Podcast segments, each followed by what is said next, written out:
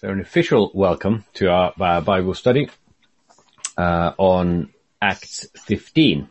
We are already uh, past halfway point, in Acts, at, at, least as we count chapters, and um, it's uh, it's a moderately long chapter uh, with some important things. So I don't yet know whether we will get through it all, but we will do uh, our best not to get bogged down unnecessarily. If we get bogged down necessarily, that's okay. But let's open with prayer first. Heavenly Father, without your guidance and without the aid of your Holy Spirit, our search is in vain and we remain in the darkness and blindness of unbelief. So we pray that as we study your word, your Holy Spirit would guide us into all truth, strengthen our faith, kindle in our hearts a genuine love for you and for our neighbors and to keep our hope in your promises alive and strong. This we ask in Jesus' name. Amen. Amen. So, Acts chapter 15, which comes immediately after Acts chapter 14. Uh, Paul and Barnabas have returned from the first, so-called first mission trip, uh, to, um,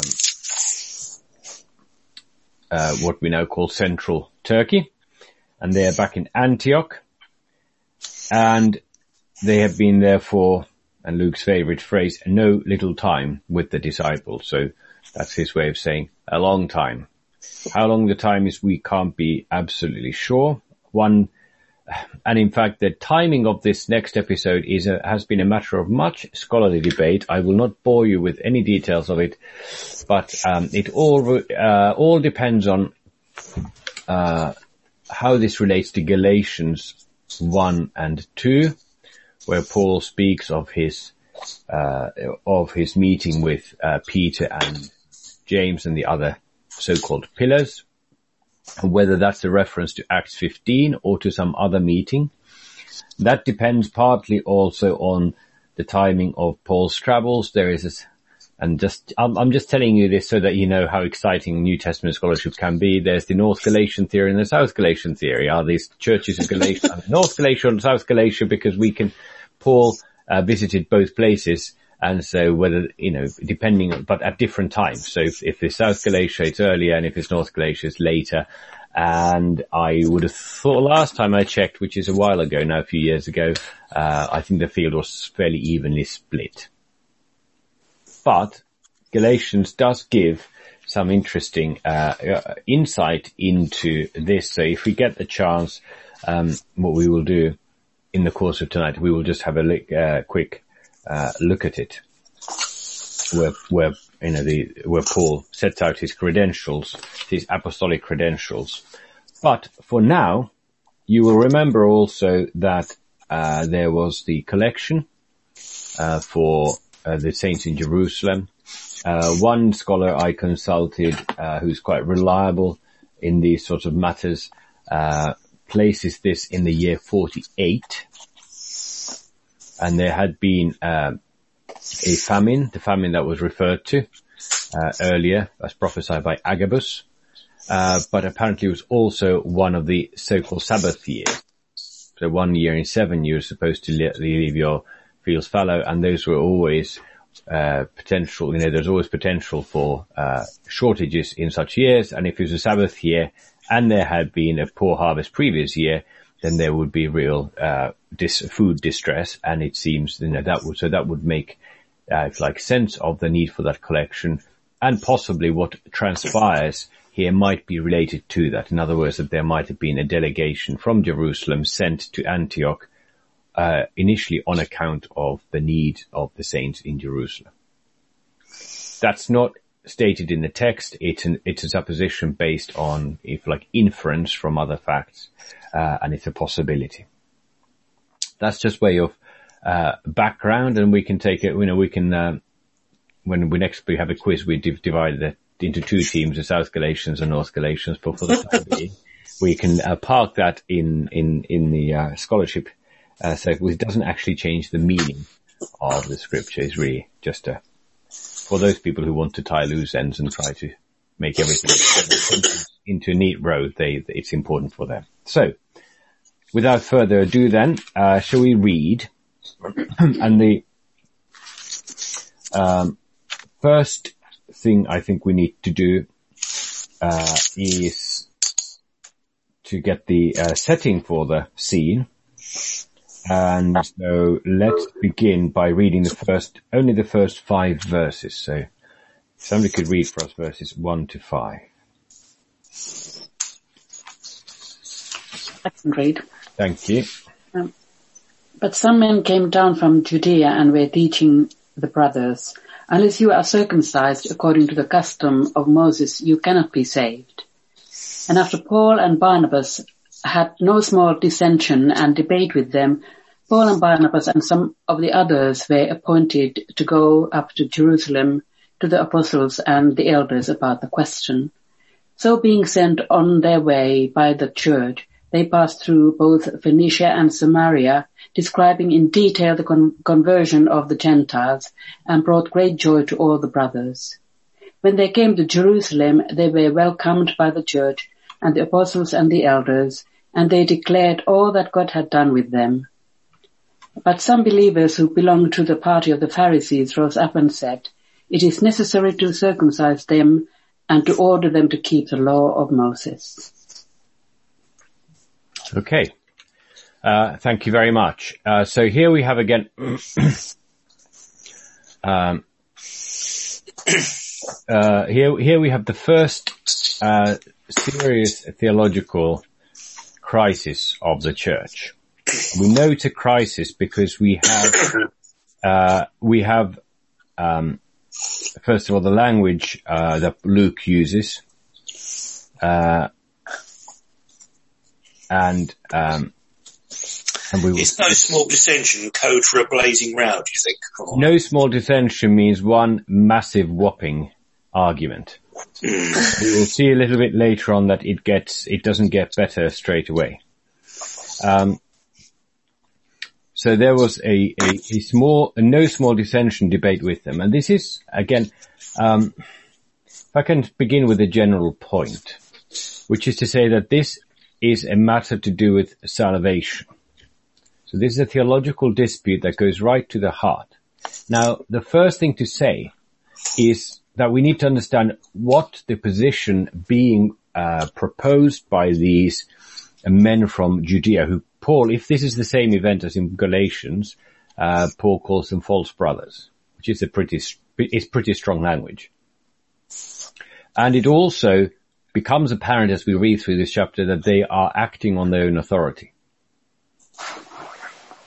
Uh, again in Galatians, Paul links them explicitly to James. Now James is not introduced to us. He just sort of appears. He's, we've already come across him once, uh, briefly, and now he appears here without introduction, without any background. Now he, who is James, first of all? The half brother of Jesus. Yeah, Jesus' brother. Referred often, uh, he was, he was nicknamed James the Just. Uh, he was famous not just amongst the early Christians, but um, in, in Jerusalem more widely for having been a, for being a very pious, devout man. We know from the Gospels that he didn't initially believe uh, in Jesus, but he sort of emerges out of nowhere at some point to become clearly the, the head of the uh, church in Jerusalem, and it is he who acts with authority now. Even though Peter, the first of the, like the prince of the, uh, the apostles is there, James seems to be in the chair because they're in Jerusalem. He is often referred to as the first bishop of Jerusalem. Uh, he, uh, he lived another uh, 10 years or so, if I can get my data, no, a bit more than that. So about 14, 10, 10, 12, 14, 15 years. He died, if I remember correctly, in the year 62, but uh, I'm doing from the top of my head, so it might be a few years out. Um, he died, uh, he was uh, stoned to death at the behest of the high priest at the time who took advantage of the fact that the Roman procurator had died, Festus, and his replacement well, hadn't arrived yet. And so uh, he, was, he, he then decided to do a bit of house cleaning, and one of the things he did was that he killed, had James killed, and that was such an unpopular move And he himself, as soon as the new governor got there, they went and ratted on him and he got deposed after three months as high priest, which shows the esteem in which James was held. There was a, there's an old, uh, old tradition which says that he, he was such a man of prayer that he said his, his reputation was that he had knees, uh, he, his knees were like the knees of a camel. Because he spent so much time on them, uh, on his knees.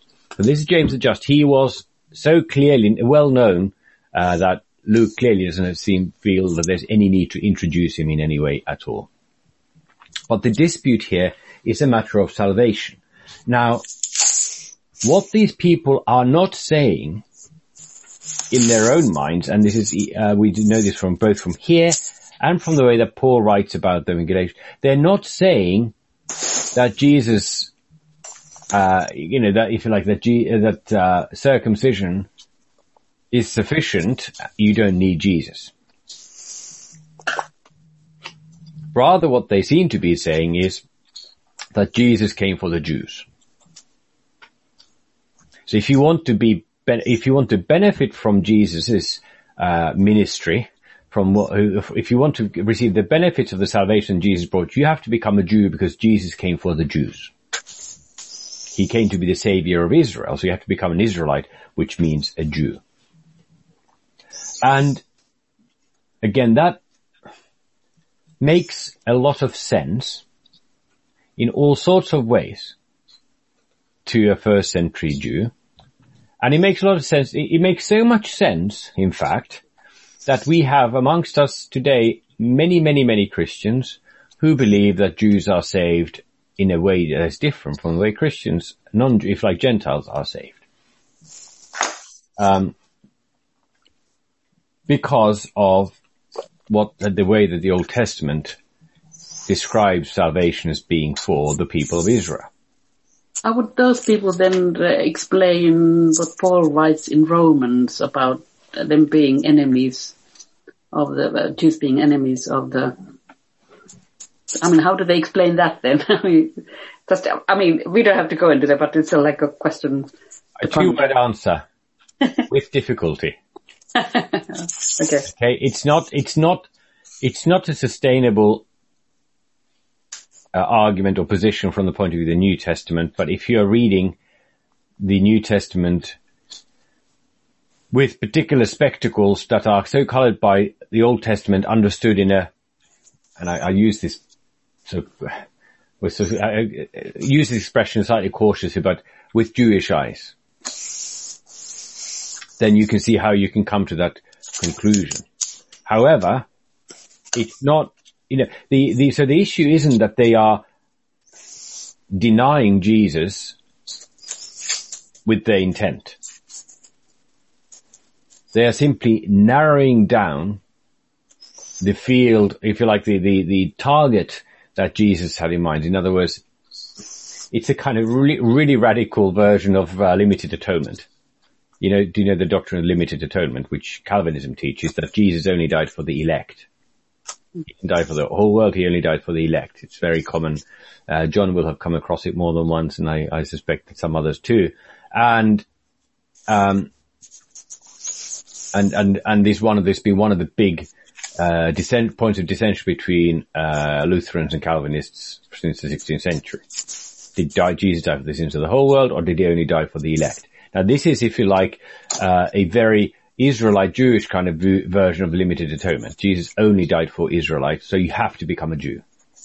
And what they don't seem to realize, and this is something that Paul has to work through in his letters, in, he does it very, in a very sort of rough and coarse, uh, and very forceful way in Galatians and in a very refined and, and sophisticated way in Romans and it crops up in in the letters to, letters to the Corinthians, the Colossians, the Philippians, and Ephesians, i.e., everywhere, almost.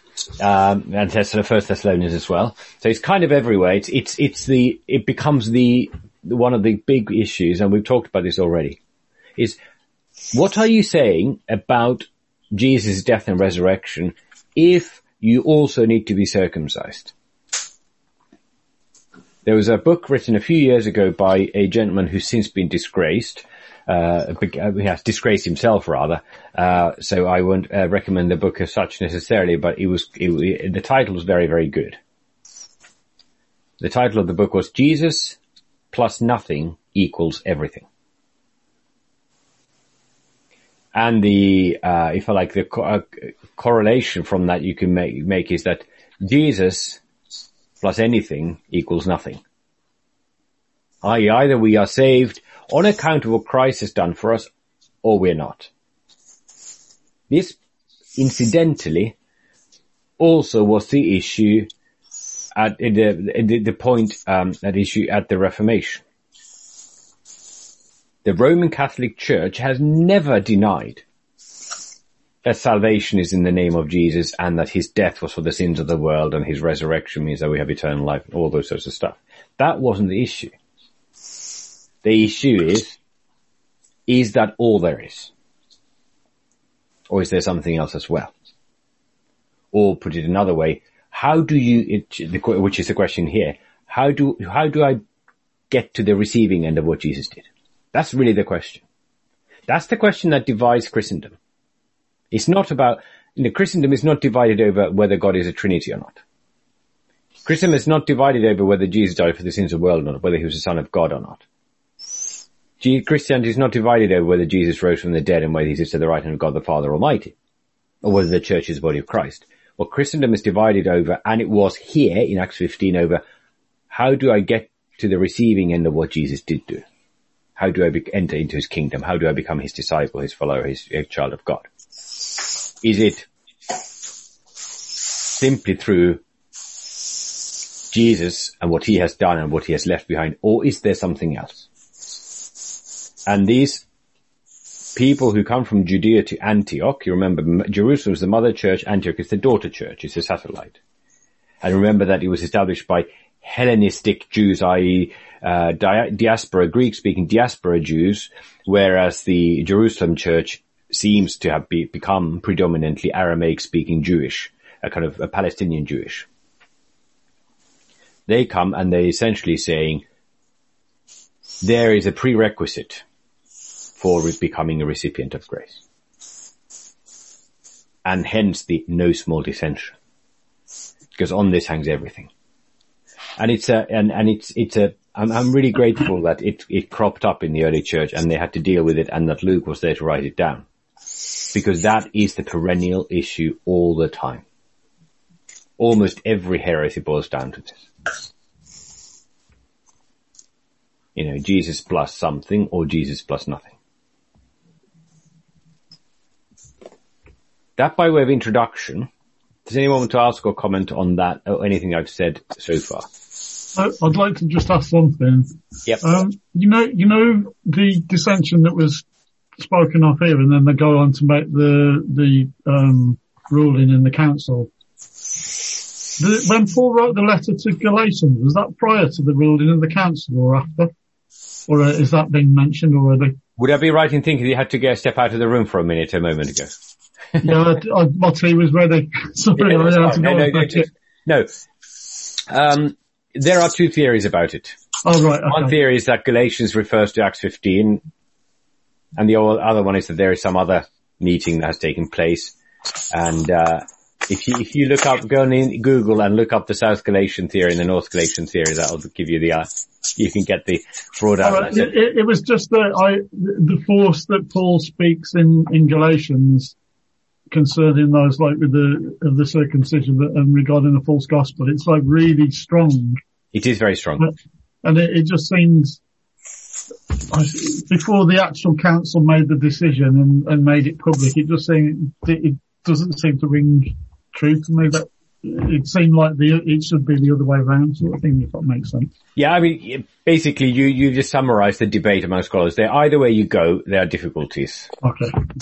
It's just a little bit difficult to match Galatians one and two with Acts fifteen.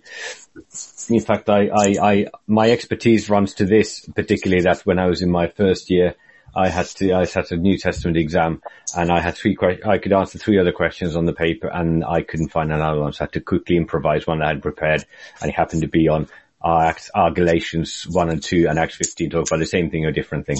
All right. but that was Uh, I've, I've just more than a quarter of a century ago, so I can't remember what I said then, and I'm not sure if I was right or wrong. Yeah, so so you, you can go either way, uh, and it, you, you just pick a New Testament scholar, and if you flip a coin, there's a half chance you get it right which way they're going to go. Yeah. Yeah, but we will look at Galatians in a minute if we got time. Okay, anything else about the the kind of background stuff? Uh, I'm sorry I'm spending time on it, but I think it's important to kind of lay the groundwork. looks like, you know, the um, most challenging things with regards to the doctrine always rise within the church, not from outside. Yes, All through the it's always the most dangerous thing. Well, yeah, exactly. Most dangerous, yes. Yeah. It's far more dangerous because if you have an external enemy that, that forces the church to close ranks Yeah. and to become un- more unified. That's why often what happens, you see that churches under persecution are often stronger than churches after persecution. After persecution, churches often start to, you know, weaken and break up. And you know, if you look at the West, I mean, the, the church in the Western Europe, Western Europe has been essentially mollycoddled for, you know, almost a millennium now. And, uh, I can't say that it's stronger now than it was a thousand years ago. As a result. I, I'm, I'm sorry to be a pain, but uh, I realise that this is quite important. And I, could I just have, mention one thing without dwelling on it concerning what Raya said at the start about, you know, when Raya said about um, how can the those, but how could they um, argue against Paul, what Paul had said, and and and one of the one of the uh, doctrines that I, I was strongly um, sort of affected by in, in recent years has been dispensationalism. And the way they do it, they, they literally, they call like the Christian church like a parenthesis. It's like God has literally stopped time and, and, and there's like the whole church era is, is like separated from the Jewish era. And, and that's how they do it. So, so, so basically it's as though God has gone through the Old Testament and then stopped and then they'll come back to them at some point, but that, that's how they get around it largely. Mm. Yeah. And it, it's a very, very popular doctrine in a lot of, um, sort of evangelical churches and Calvary Chapel and that sort of thing. Yeah. And I would say that you've just given a more wordy version of with difficulty. Yeah.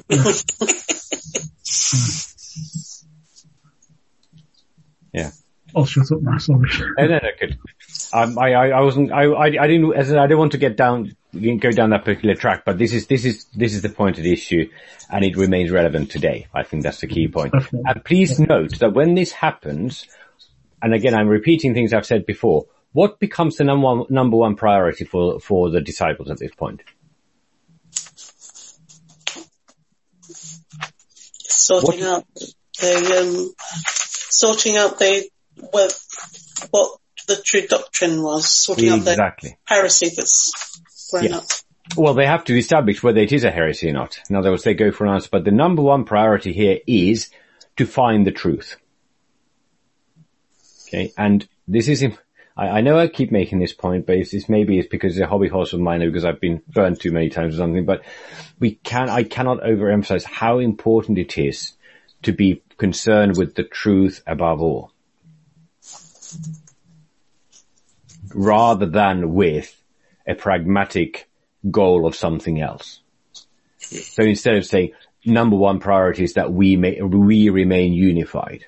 Number one priority is that we show care and love for each other. Number one priority is that we, you know, that we, uh, present a unified witness to the world. Number one, no, none of those things is the number one priority. All those things are very important, but they're not the first priority because, well, because God's word is, is the, is, is the thing that actually brings us salvation. It's the, is the only way we can know God and be known by God through God's word. And therefore what God's word says about these things actually matters more than anything else. What's the point of us being unified if we can't actually get a straight message out? What's the point of us presenting, you know, um, uh, caring for one another while we're in a, you know, remain in a tight huddle as we drift further and further from God? That's no good. More important than all things is the truth which is an argument for being ecumenical rather than against being ecumenical, and we will see this. Uh, I, was, I, was, reading an article earlier today and said, uh, it said that James becomes the first ecum- ecumenist or ecumenical theologian of the church. You know, the first person to start working to bridge gaps between different groups of Christians.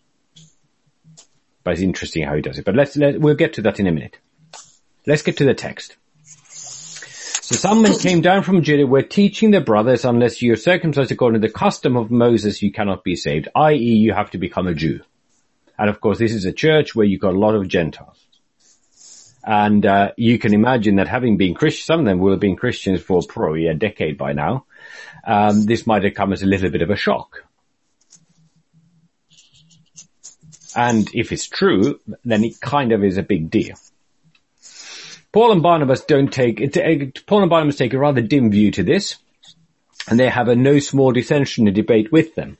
So uh, this will not have been the most orderly and uh, warmly fuzzy uh, service, church service Antioch has ever seen.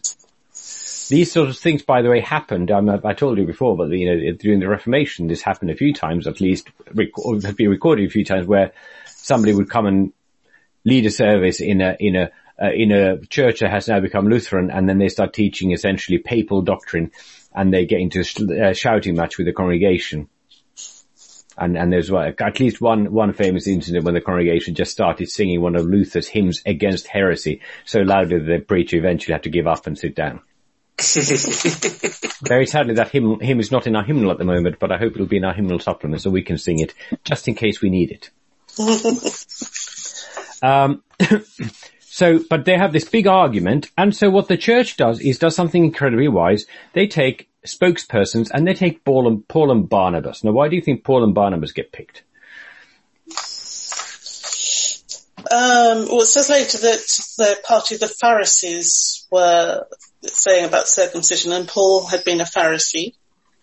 Yeah, I think that's that's that's certainly not, not going to be unhelpful and they've just come back from um, a mission where they were um, they were spreading the gospel amongst um, Gentiles. Okay, so they've got they are experts in Gentile Christians by now.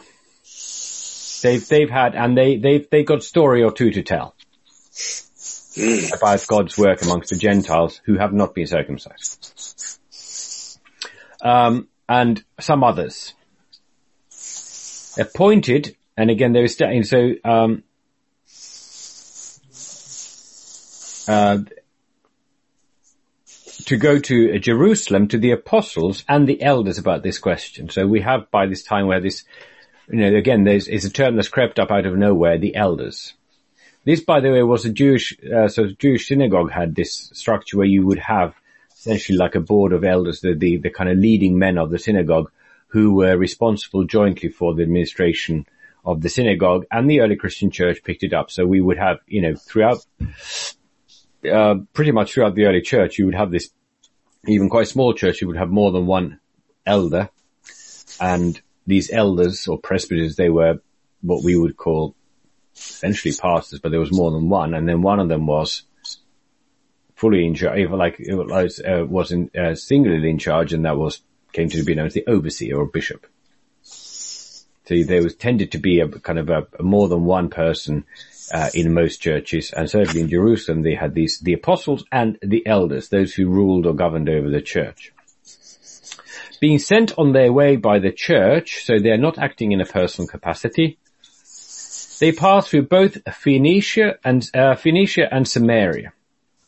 Um, do we all know where Phoenicia is? Lebanon. Uh, basically, yeah. Well, the, the coast, Lebanese and Syrian coast in modern terms. Do you want to see a map quickly? Yeah, go on. Yeah. Uh, it's the old map that we saw the first, uh, mission journey, missionary journey. But there's Phoenicia. Okay, you can see. So they are in Antioch and they travel down the coast, uh, almost certainly or possibly, uh, possibly down the river and then across to the coast. Is, the coast is flat the uh, off, uh, and then there's the Rift Valley and the mountain in the middle. So it's it's the quickest way to travel. They will travel through Phoenicia and then somewhere around uh, just between Caesarea and Ptolemais, they would have turned inland, no, sorry, I'm lying. After Sidon and Tyre, they would have turned inland and then come down through Samaria. There's a watershed apparently somewhere just north of, north of the Sea of Galilee.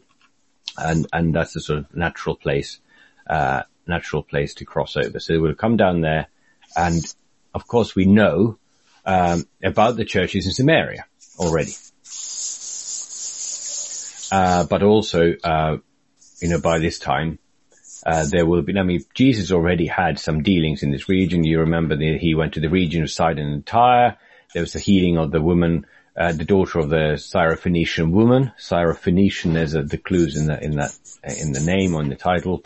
Um, and there are Christians clearly by this time there. And so they're not just, you know, they're, they're in a hurry to get to Jerusalem, but not, not so much of a hurry that they wouldn't stop at every church. I mean, obviously, you know, they're probably walking or traveling by very slowly, so they need to stop overnight in places and they're stopping at churches. And while they're there, they encourage, uh, the brothers.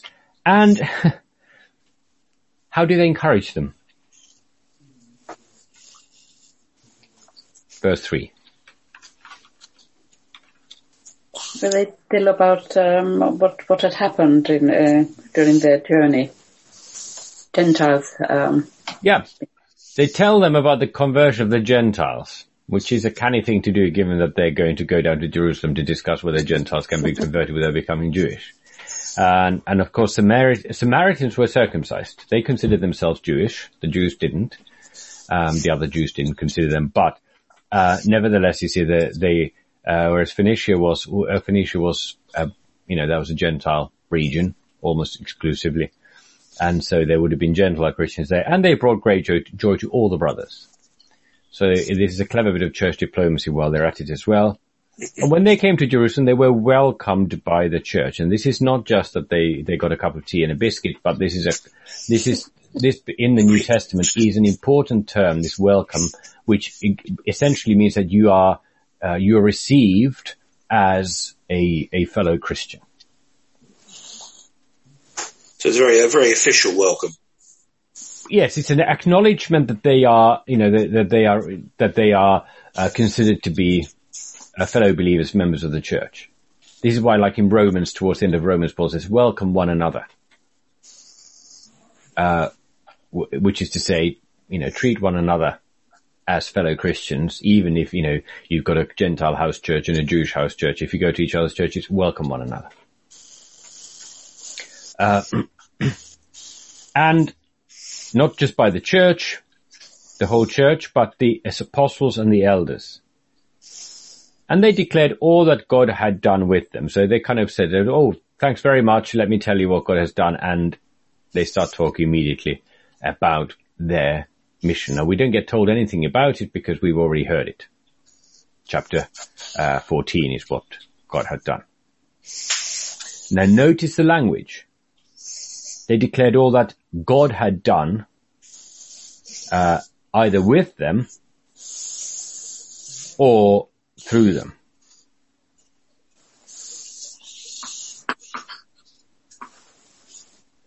So that's, and, but some believers who belong to the part of the Pharisees. So we see that, you know, again, you remember when Jesus, Jesus ministry, almost anywhere Jesus goes, he does or says anything, he all has to do is to cough, and you've got four Pharisees there arguing with him.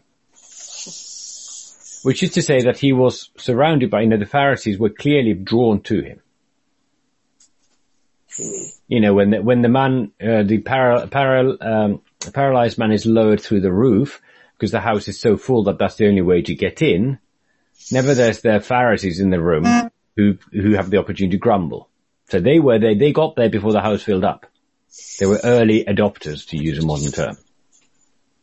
And so the Pharisees clearly, they had a lot in common and, and, you know, they have to feel a little bit sorry for the Pharisees because, uh, they, Pharisee basically in modern parlance means a hypocrite and we think of them as being these really strict legalists. Actually, the Sadducees were the real, they were, they were the nasty ones. They were the one, you know, the, um, Pharisees were known to be lenient and gentle with the people and erring on the side of forgiveness on the whole. And, and so for example, when James was, uh, stoned later on, um, the kind of reaction was this is typical Sadducee stuff. This is the sort of thing the Sadducees do. You know, they have, you know, they're completely strict and they got, there's no flexibility at all. Uh, whereas the Pharisees were far more, they were far more popular with the people. So, it was Ananias and, and Caiaphas Sadducees. yes, they were. No. Yes, whereas Nicodemus was a. Pharisee. Nicodemus was a Pharisee. Hmm. And that kind of tell that there's, there's your little uh, thumbnail sketch. Because would, would Paul have known some of these Pharisees personally? Uh, impossible to tell because a lot of time has passed, but there's perfectly plausible that he would have done. And he obviously, he was one, he had been one of them. And so what they were strict about was their personal piety.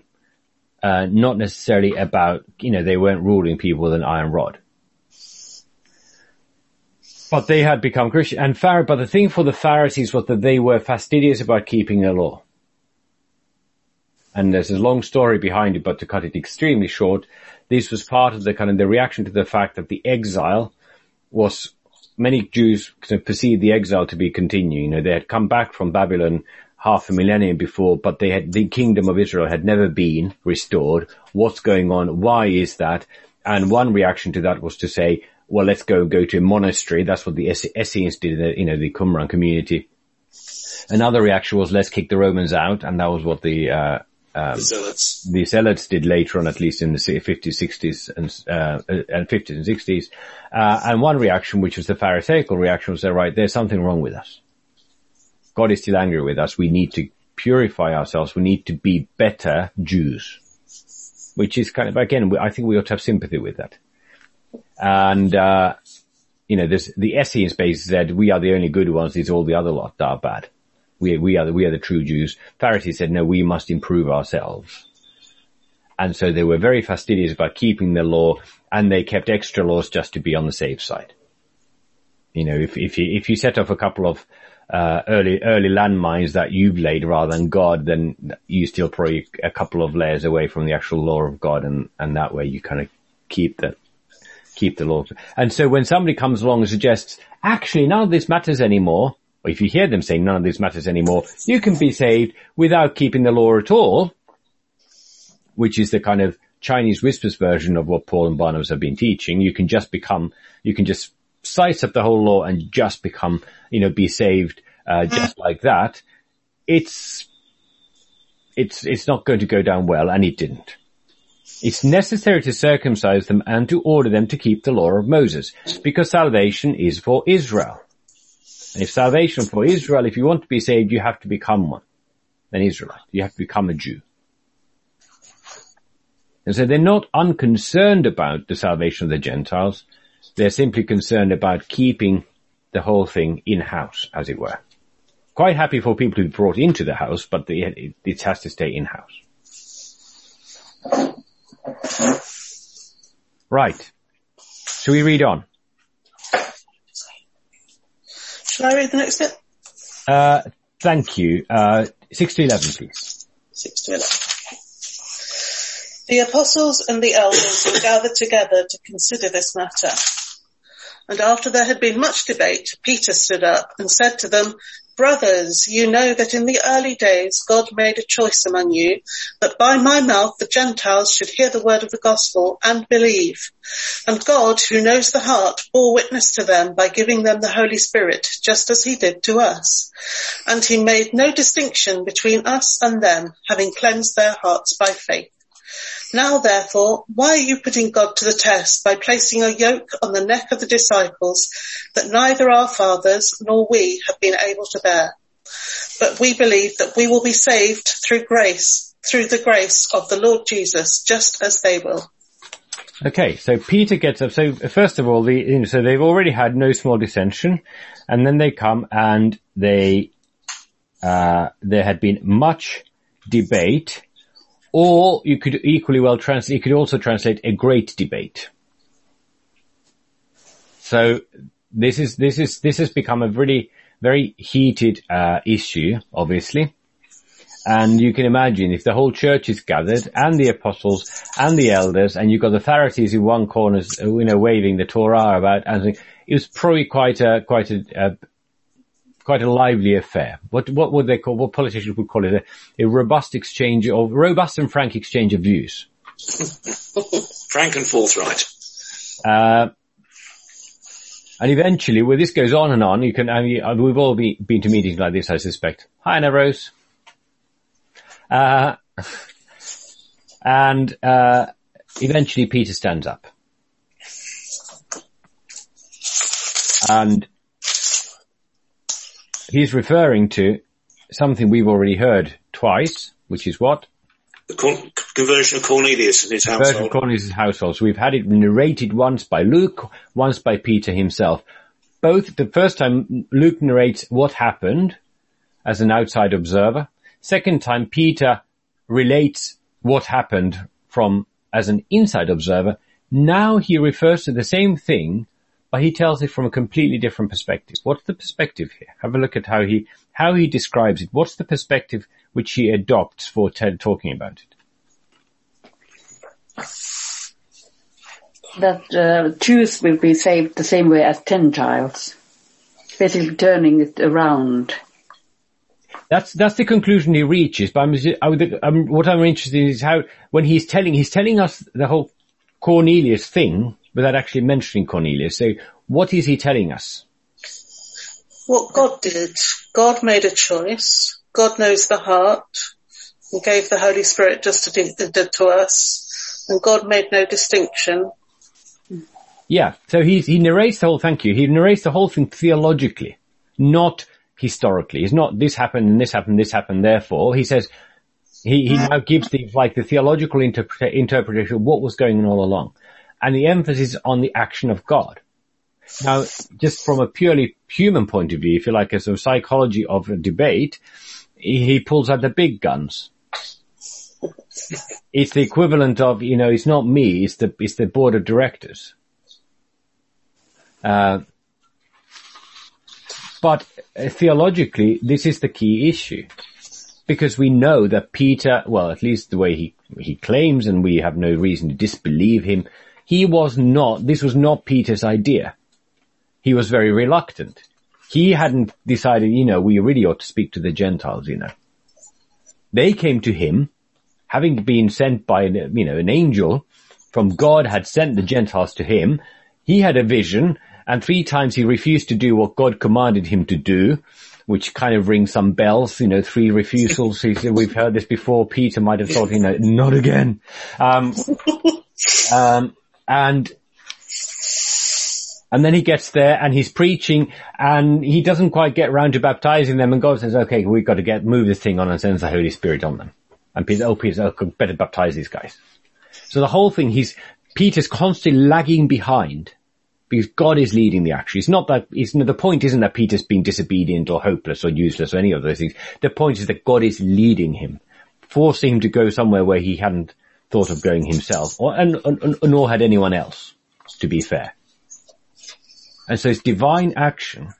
And if that's the case, that, you know, you know that in the early days, God made the choice among you so all of you guys, you know, he's kind of pulling rank in a way. You know, all of us guys here, God chose me that by my mouth, Gentiles should hear the word of the gospel and believe.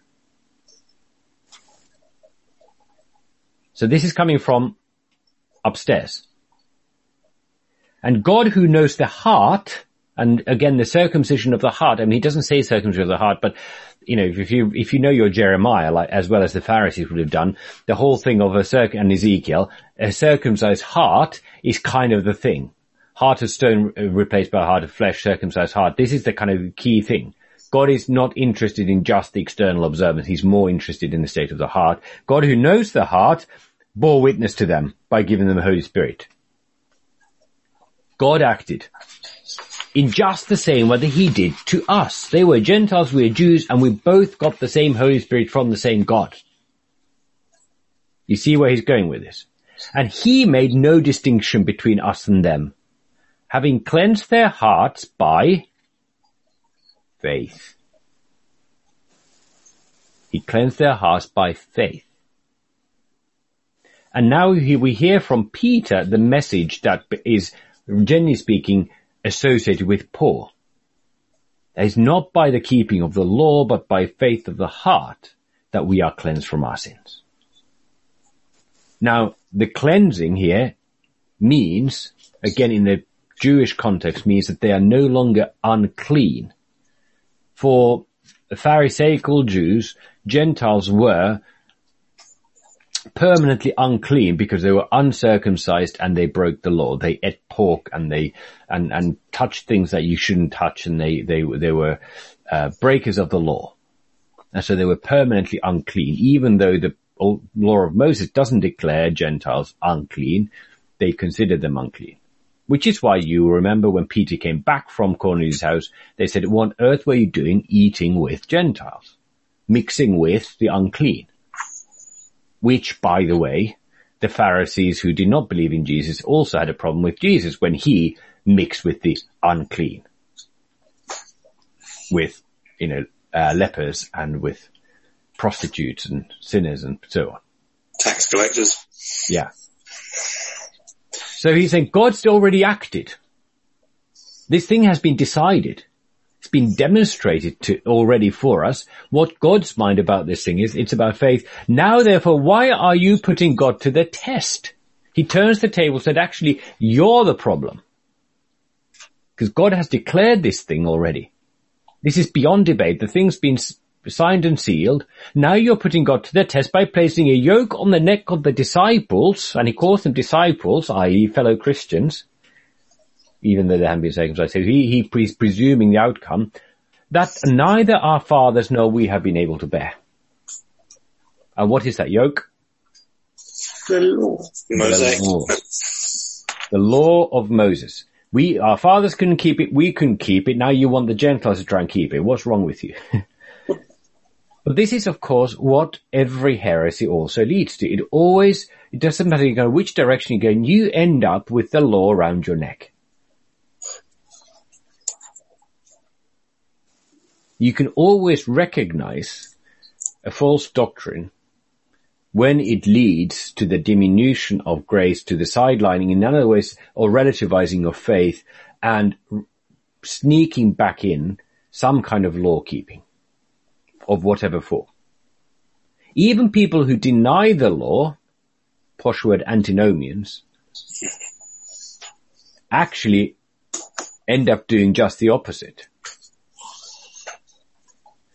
Because if you say actually the law, you know, what I do, uh, has not, you know, how I live my life has, has nothing to do with my salvation anymore. I, the law doesn't apply to me. Now the definition all of a sudden revolves around the law in its negation.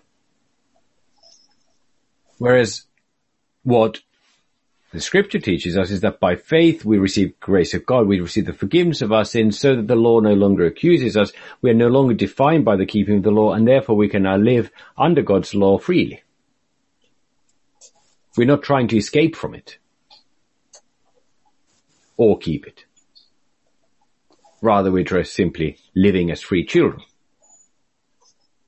So if like the antinomians are rebels and the legalists are slaves, but neither of them knows God as father.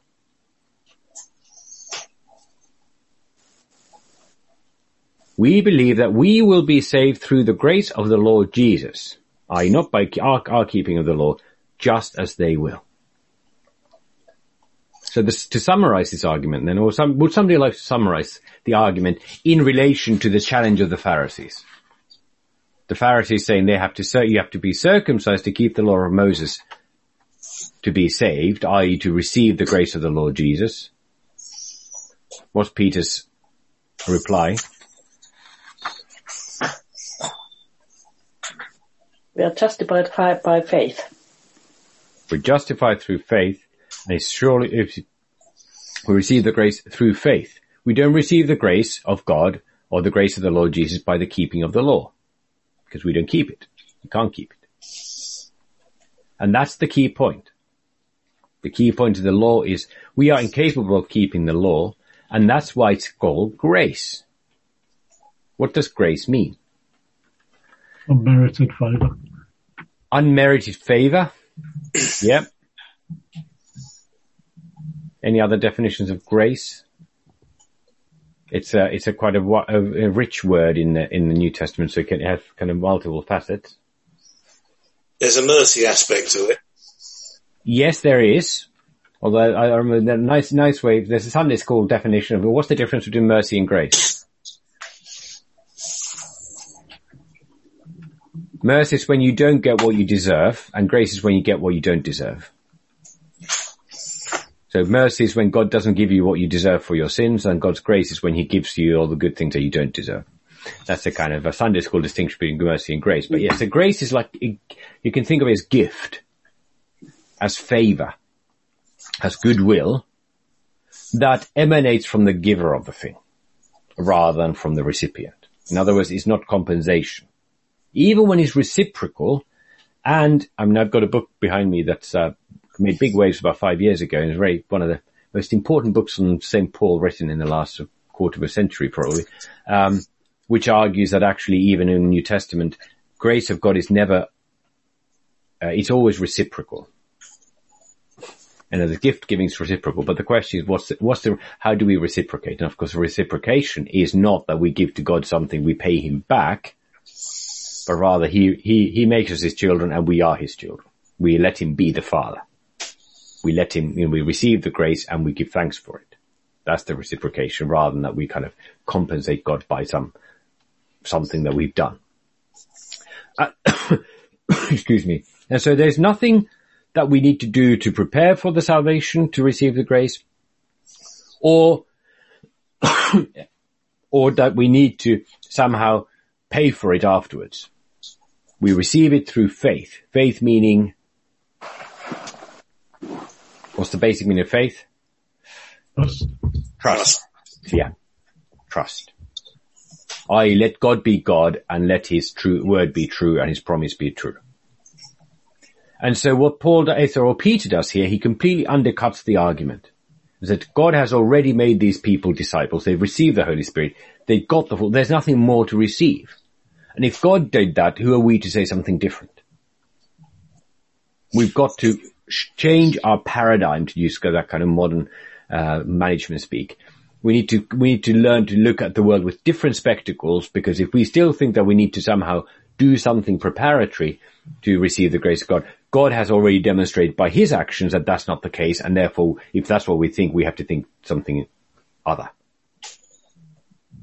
And so he challenges the whole, uh, the whole, um, worldview out of which this comes, understandable as it is, and even though he used to share that view himself previously. And again, there are parallels. It's not the same issue as at the Reformation. We mustn't ever think that first century Jews were like late medieval papal theologians or vice versa. But there are clear parallels.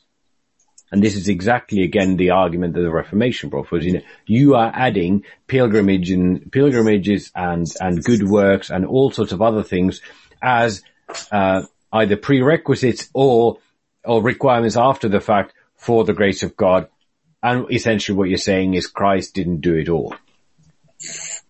And therefore you're dishonoring Christ. You are, you are denying the grace and the gift of God.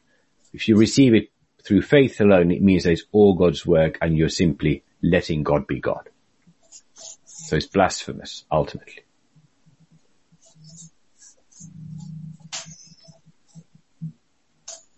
Now, so far we've had no great dissension and we have had a, uh, one great big debate what was the impact?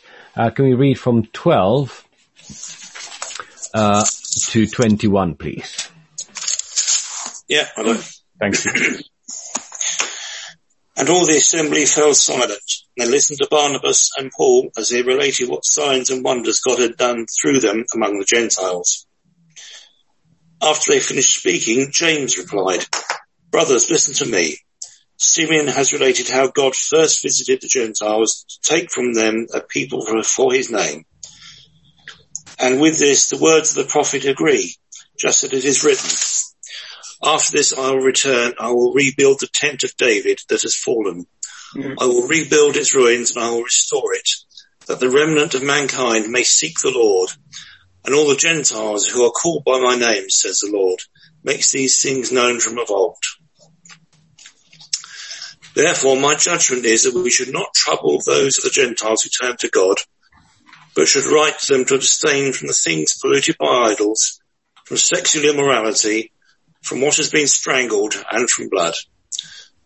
For from ancient generations Moses has had in every city those who proclaim him, for he is read every Sabbath in the synagogues. Okay, thank you. Um, now, what was the impact of Peter's words? He shut the Pharisees up. The whole assembly fell silent. Uh, the God, word of God has has the tendency to do this, to silence us uh, uh, when it comes to us clearly enough. So there was silence. His argument was unarguable. You couldn't, they couldn't deny what he said. And then they listened to Barnabas and Paul, and instead of giving a theological treatise on the matter, Barnabas and Paul now relate what Peter had done pre- previously in the church. He related what God had done through him, and now Barnabas and Paul relate, and again, same language, watch, what signs and wonders God had done through them among the Gentiles. So again, it's not we, we did this and we did that, but what God had done through them, just as Peter did with the Cornelius. God was in action. We turned up and God is, uh, God did, uh, God did all. It's just a bit like the old, um, uh, uh, the the uh, old story of Martin Luther when he was asked about how how he managed to get so much done and, and, and change Christendom, you know, in you know from from the little town of Wittenberg. He said, "Oh, I didn't do anything. I was just, I, I just sat in Wittenberg and drank beer and, and God's word did everything. um, and he did drink beer, but he did do something, but God worked through him. And it's this idea that God, God was at work and you see that there is no dispute. It is simply evidence. And he talks about the signs and wonders. So again, the, especially in the early church, and this is still the case, uh, from time to time in the churches, God, God, if you like, confirms, to use the language of the Acts, God confirms the word with signs and wonders. And remember, they're not miracles, they're signs, and they're wonders. In other words, they are mighty works. Um, and they were done among the Gentiles.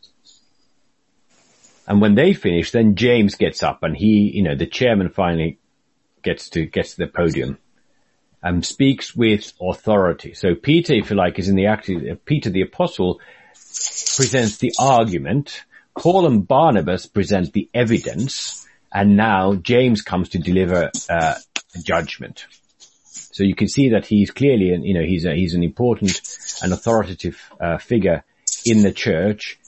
He is now what what Luke doesn't know. There's we have no reason to believe that there was a stenographer in the room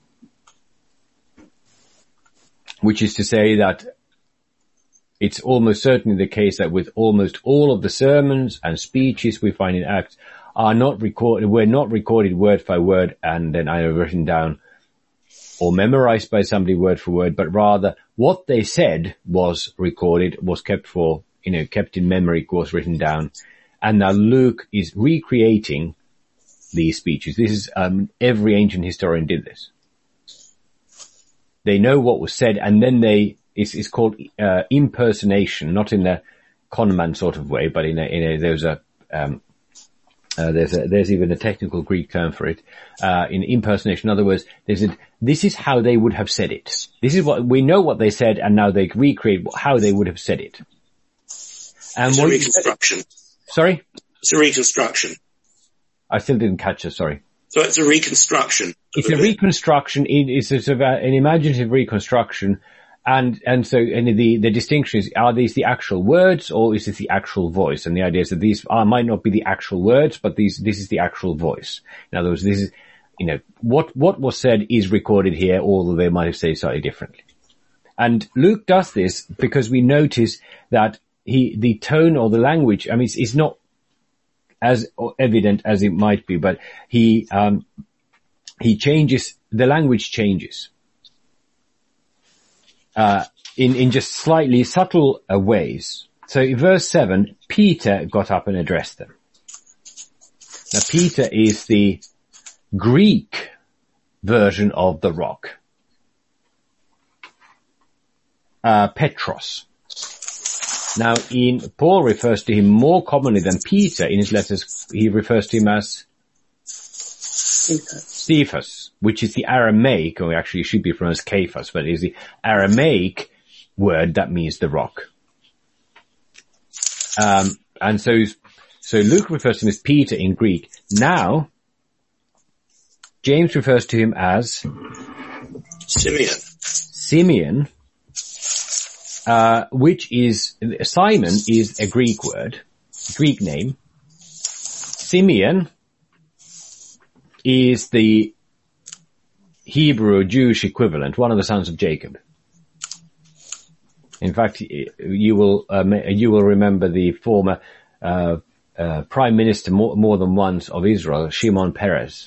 Shimon is actually the is the actual name, Shimon, which then gets kind of turned into Greek as Simeon or Sumeon to be to be really uh, uh, precise, and and so he kind of the language is that this is how an Aramaic speaking uh, Jew would, a Jewish Christian would refer to Peter as opposed to a Greek speaking Hellenist. So we kind of hear that Jake, James is speaking with the voice of the Aramaic Palestinian Jewish church. Which therefore makes what he says all the more significant because he's not speaking, know, Peter, you could say he's just straddling two camps. He's, that's where he's come from, but he's kind of moved on. Paul and Barnabas have clearly laid their bed with the church in Antioch, which is gone if you like, they're the, they're the kind of the left wing, they're the, they're the reformers. And the Jerusalem church is the, is the kind of old bastion, is the kind of, uh, Tory shires, uh, in the shires kind of, uh, the establishment, the originals. And now James is one of them and he gets up to speak and therefore he, his voice has incre- incredible authority it's a little bit like, you know, a Winston Churchill speaking up in parliament and insisting that we, we must let the Labour government set up the NHS and increase taxes. You know, it's that kind of revolutionary thing. If he says it, then he must be true because he wouldn't say it unless he really believed it because he's not one of them. We have heard, said, brothers, listen to me, which is a kind of demand for acceptance and, you know, establishment of authority. Simeon has related how God first visited the Gentiles to take from them a people for his name. Now that's a, what does that phrase say? What, what does that mean?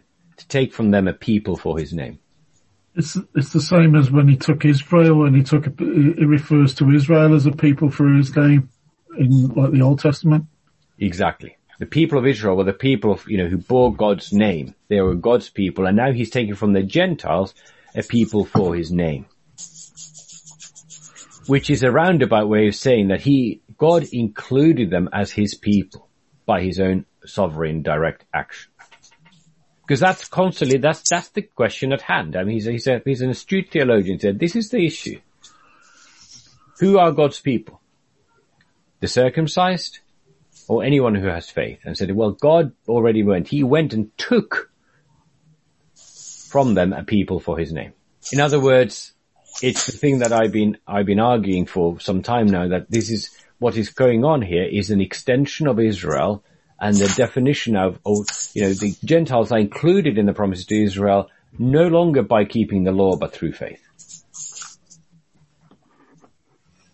Israel is not replaced by the church nor is he kept separate anymore from the church, but the church is Israel expanded. And with this, the words of the prophets agree. And then he quotes from the end of Amos.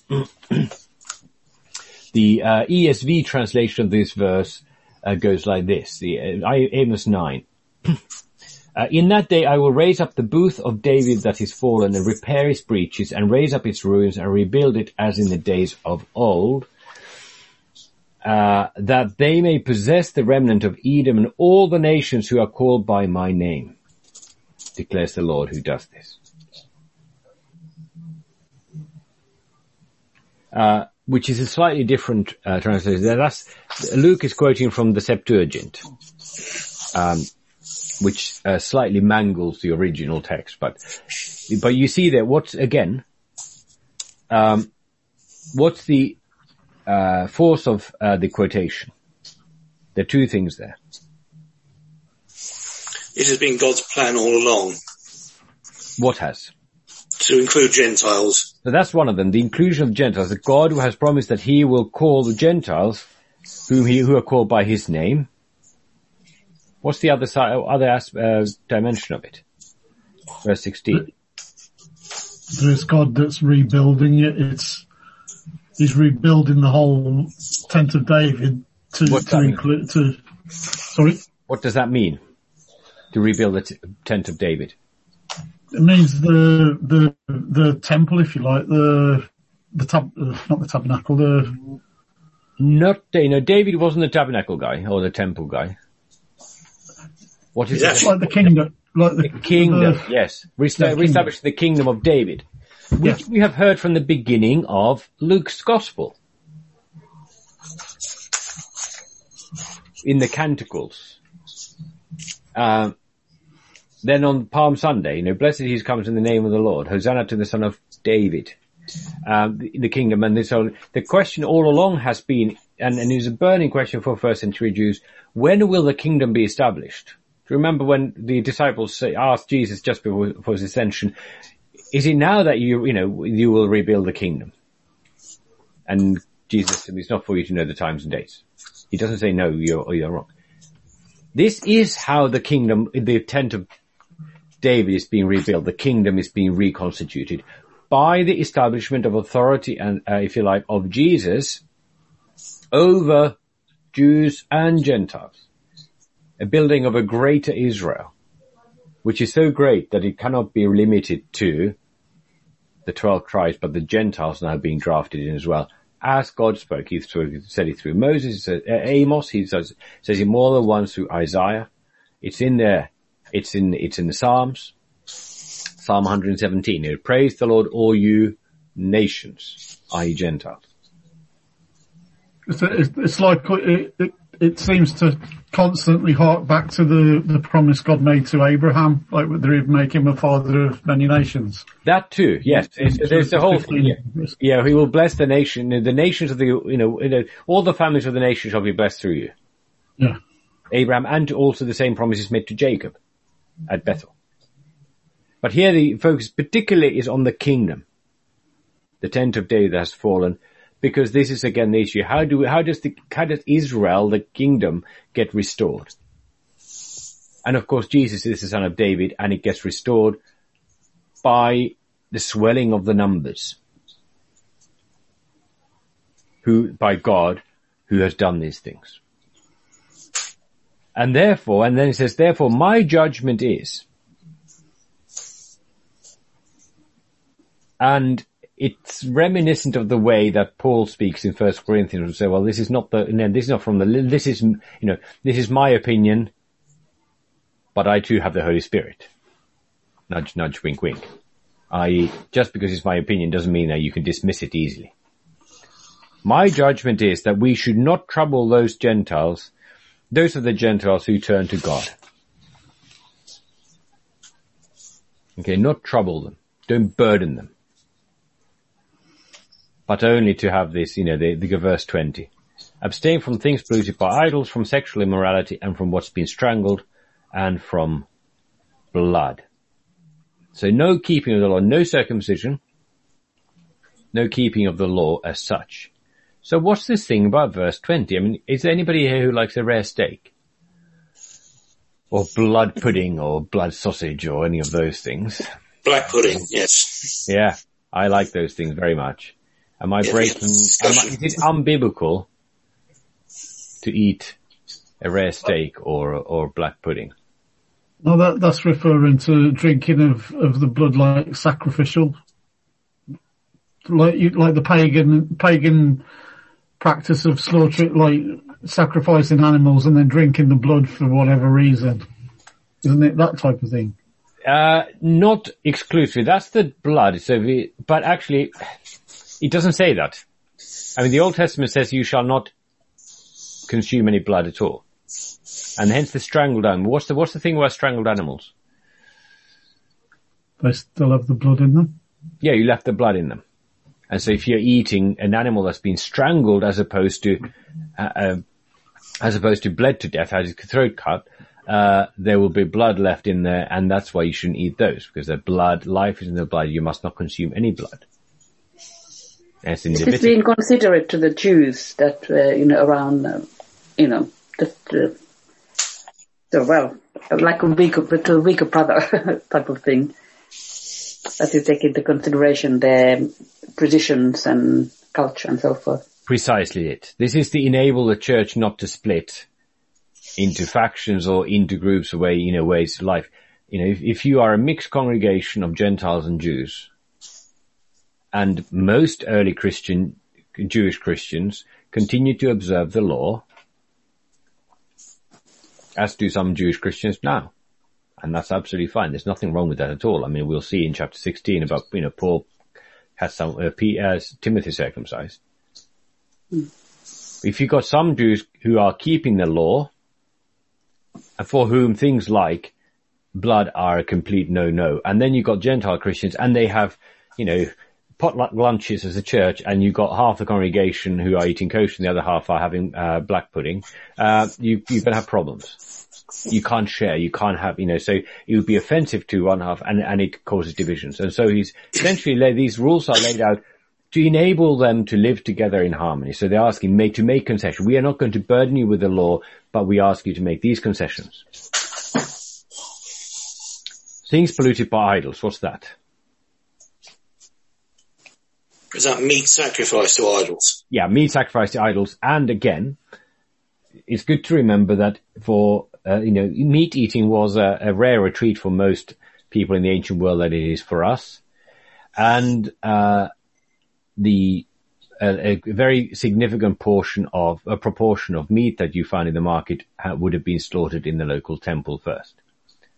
So the temples were kind of slaughterhouses as well as places of, of, uh, rituals and sacrifices. And so if you went to the marketplace, there's a very good chance that the cut of meat that you're buying had been part of a uh, pagan sacrifice.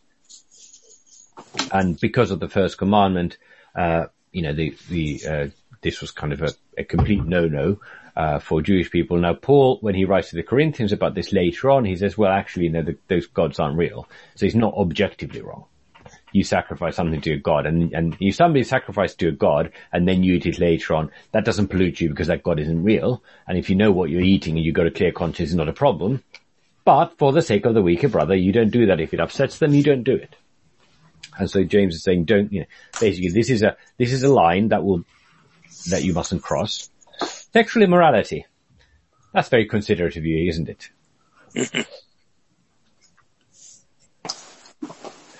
it is thought, and again, it's, it's a sort of, uh, there's some, uh, uh, there, have been a few scholars who spend a huge amount of time you know, you've got to write a PhD about something. So what is meant by this phrase in this sort of context in the first century? And it's increasingly thought to be the case, and it's, it's more and more commonly accepted by scholars that this doesn't refer to sexual immorality in the sense of adultery, fornication, and all that kind of business that the Sixth Commandment uh, prohibits. But in this uh, kind of list, what he actually refers to is uh, consanguinity. In other words, uh, marriages that are uh, between relatives that are forbidden by the law of Moses.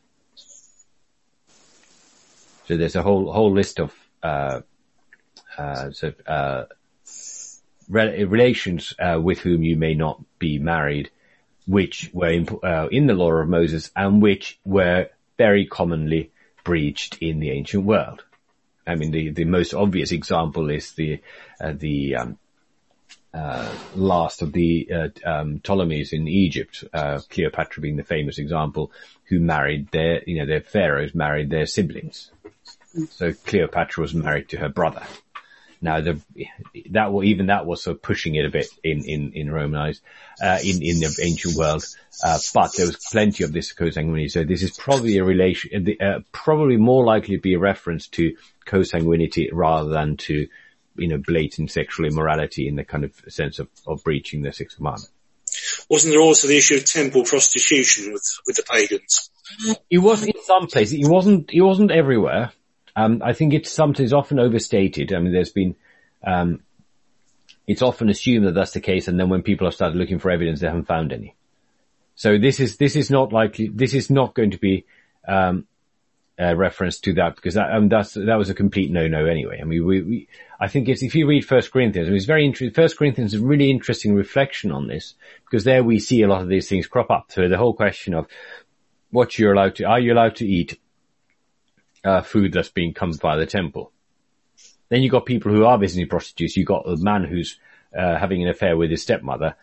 And when he comes to those sort of things, you know, Paul kind of comes down like a ton of bricks on one, but the, he's, he's, he's sort of very diplomatic about some of the others. So we see kind of where they, where the absolute boundaries are. What this is not saying is that the law does not apply in any way, is rather that you do not need to keep the law, what, what later theologians have called ceremonial law, circumcision and kosher, you know, the food laws and so on, because those have already been declared, uh, you know, you like, overruled by God.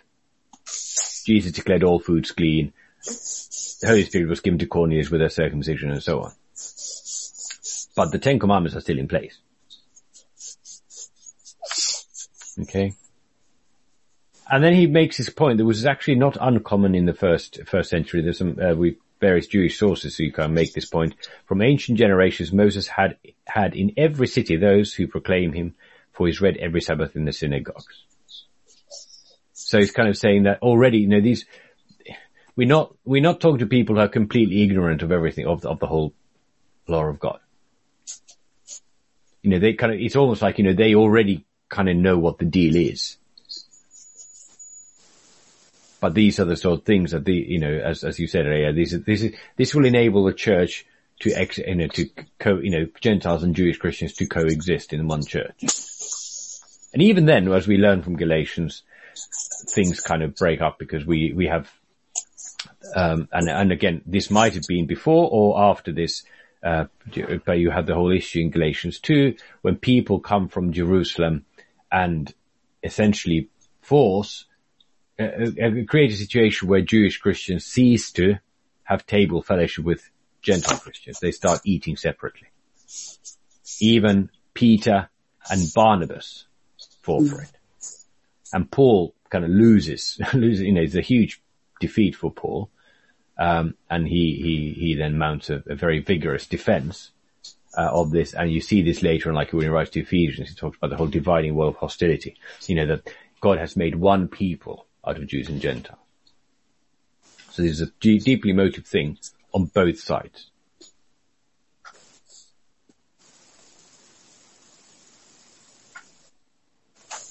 And so this is uh, the um, uh, this this is the judgment. Uh, we've got a fair bit left, and what I suggest that we do is that we stop here, and we finish next time because we now have the outcome of it, which is the the embassy, if you like, the the uh, delegation that's sent back from Jerusalem with the letter, some of which repeats what we have said and the reaction to it. Uh, uh, but um, we haven't got enough time to cover it all rather than start, we, we might as well start with that next time. Which gives at least a couple of minutes if you're still sufficiently awake and interested for any, any remaining questions or comments.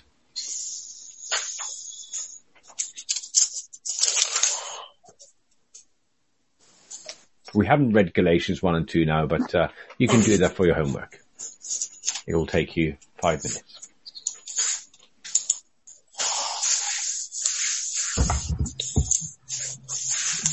I'm not sure, but I get the impression when, when Peter intervened, there's a sort of, uh, there's always a sense of exasperation. He's been sort of sitting biting his tongue until he can't contain it anymore and then he sort of waits in. Yes, I think that's very much the case. I mean, because he, you can, you can't stand this any longer. Yeah, yeah, absolutely. So he, he, you know, he's essentially saying this thing, we, this thing was decided a long time ago. But this is also, I mean, there's, there's a, an old slogan, uh, which came not from, uh, Lutheran Reformation, but later, uh, sort of, uh, Reformed tradition, which is called the church is always, must always be reforming. which is not true. I think is a mis- mis- misleading statement. Uh, but rather the church, but the, there is a version, a version of it that I prefer, which is that the church must always be returning to the word of God. That something's been established once is no guarantee. Each, each moment and each generation and each, you know, we have to constantly return to the word of God. I mean, it's, it's a sort of thing that I, I find it's, it's less of a issue, less of an issue now, but, uh, not that long ago still it was, it was an issue where, uh, occasionally in, in the Lutheran church in England where people who had been in the Lutheran church since the year dot and then through whatever me- reason, for whatever reason, through whatever circumstances, then uh, ended up going to the Church of England or, or, or URC or some other church because there was not, you know, they moved jobs or something like that. But they were treated when they, if they came back to visit, they were treated as, well, they, they you know, they were there with us when we first started in 1957 and you know, they, of course we, you know, of course we must treat them as members because they, they were there, you know, 30 years ago they were Lutherans and, and they were in the thick and thin. And, and it's, it's a partially sometimes tricky thing to say, try and navigate this thing. You don't want to offend people by saying, yes, they were, but they're not anymore. You know, if they, if they've thrown in a lot with, you know, decided actually I'm quite happy to be a member of the, of a Baptist church now and receive communion there. I'm glad you're still going to church, but that's not Lutheranism anymore. And I think I've told you a story of, of, of uh, somebody I know who's, who had to deal with this when, when somebody's daughter who had married a Mormon and converted to Mormonism came back and the family wanted her to receive communion because that was really important for granddad. That the family's together. You know, they might have been confirmed in this church and they might have been, you know, granddad still here, but it's, it's not what you were, it's what you are. And you look at the state of churches in many places. I mean, if you look at the, uh, could look at Constantinople as it was and say, what's the state of the church there? They've come a long way from what it was. Look at Lutheran churches and, and on the continent, on the Anglican church in this country and their reformers are all doing somersaults in their graves because they have not remained on the rock. That is God's word. So we must be always, it's not difficult. It's not difficult to be led astray. It's not difficult to, to kind of lose your moorings and forget. And that's why Jesus warns against it. The apostles warn against it. And here's a good example, you know, they'd seen all these things and somehow their message got lost along the way. So it's always about returning back to the gospel, returning back to the scriptures, returning back to the teaching of the prophets and the apostles so that we don't lose sight of it and get wrapped up in other traditions and other perspectives that kind of become, begin to define us over against God's word. But that's where the teachings of the church is, it's so, so important. I read not long ago that in, in the States, 25% of the evangelicals uh, believe in the QAnon, uh, um, um, you know, co- conspiracy theories. Are completely uh, gone into it, and uh, uh, some church leaders, they have some uh, some pastors have left their church because they just said they can't do anything anymore here. That they, so they basically left their church rather than try, you know. Well, I don't know what they could have done, but. Mm there were a few examples of these pastors who had actually left their churches yeah. because of this. It's a, a big challenge, big uh, problem. I was having a conversation with a with a clergyman of a, of another denomination just the other day who's saying that he's he's looking to move to another church because he's so tired of being in a church where there are about two people who actually want to hear the word of God and grow as Christians. And attendance is good. It's just nobody wants to mm-hmm. actually grow as Christian. Nobody wants to hear the word. They just want to turn up and he's, you know, he's getting exhausted. But yeah, there are, there are, I mean, you, you go to Scandinavia, you've got some of the largest church bodies in the world. If you look at their membership lists, measure them by church attendance, they are minnows. Mm. And, you know, that's, it's, it's, it's, it's always that. So, so we must always be on our guard you know, we are not any more immune. If, if the first Christians who were there on the day of Pentecost could kind of lose sight of the gospel, I think we are not, we are just as much in danger. And that's why it's so, so important that we continue to gather and to hear and to grow in the word. And this is why it's great we have, we need to have these Bible studies as well and constantly be refreshed in, in, in what the, what the scriptures actually say so that we don't, we don't kind of drift off, off, off center. So one thing that really amazes me as well is like, I remember reading through the account of Athanasius one time and, and, and the, the heretics that were against him, if, if you were to actually read some of their writings today and give it to many Christians, I don't think they'd even recognize that it wasn't Christian. Mm. It, the, the, I think it, the, the, the lack of understanding, the lack of, uh, sort of being knowing what, what really is the word of God is, is quite scary these days, I think. And that's the thing with the, the most dangerous teachings aren't the ones where people come and say something completely horrendous. Mm-hmm.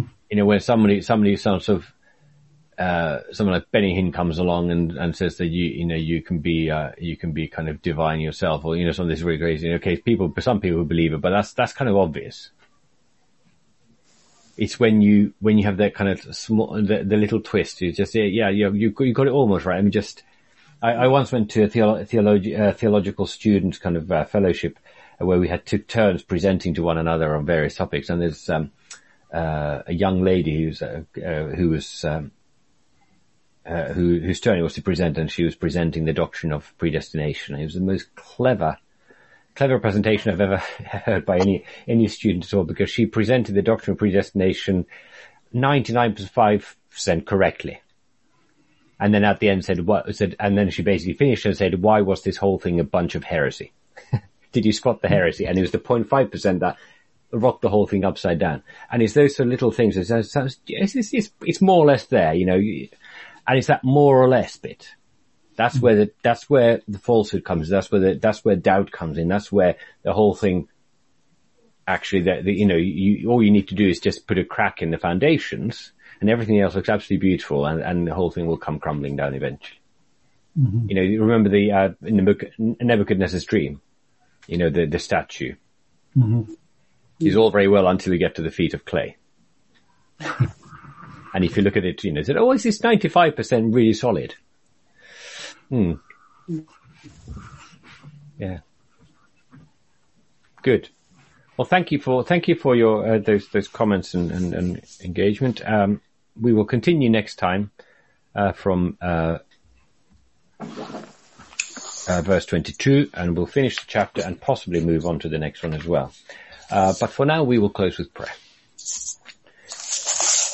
Heavenly Father, we thank you that you are faithful and that you have not taken away your Holy Spirit from your church, but you continually uh, provide the instruction of your holy word and that you have given us the grace to study your word together now. We pray that you would constantly keep eyes fixed on Jesus, that you would constantly correct us where we, when we go astray. Keep us focused on the truth of your word and that, and you would preserve your church throughout the world from false teachings that lead us away and astray uh, from the salvation that is in Jesus Christ. Bless us and all our loved ones and the church throughout the world. And so may the grace of our Lord Jesus Christ, the love of God and the communion of the Holy Spirit be with us all. Amen.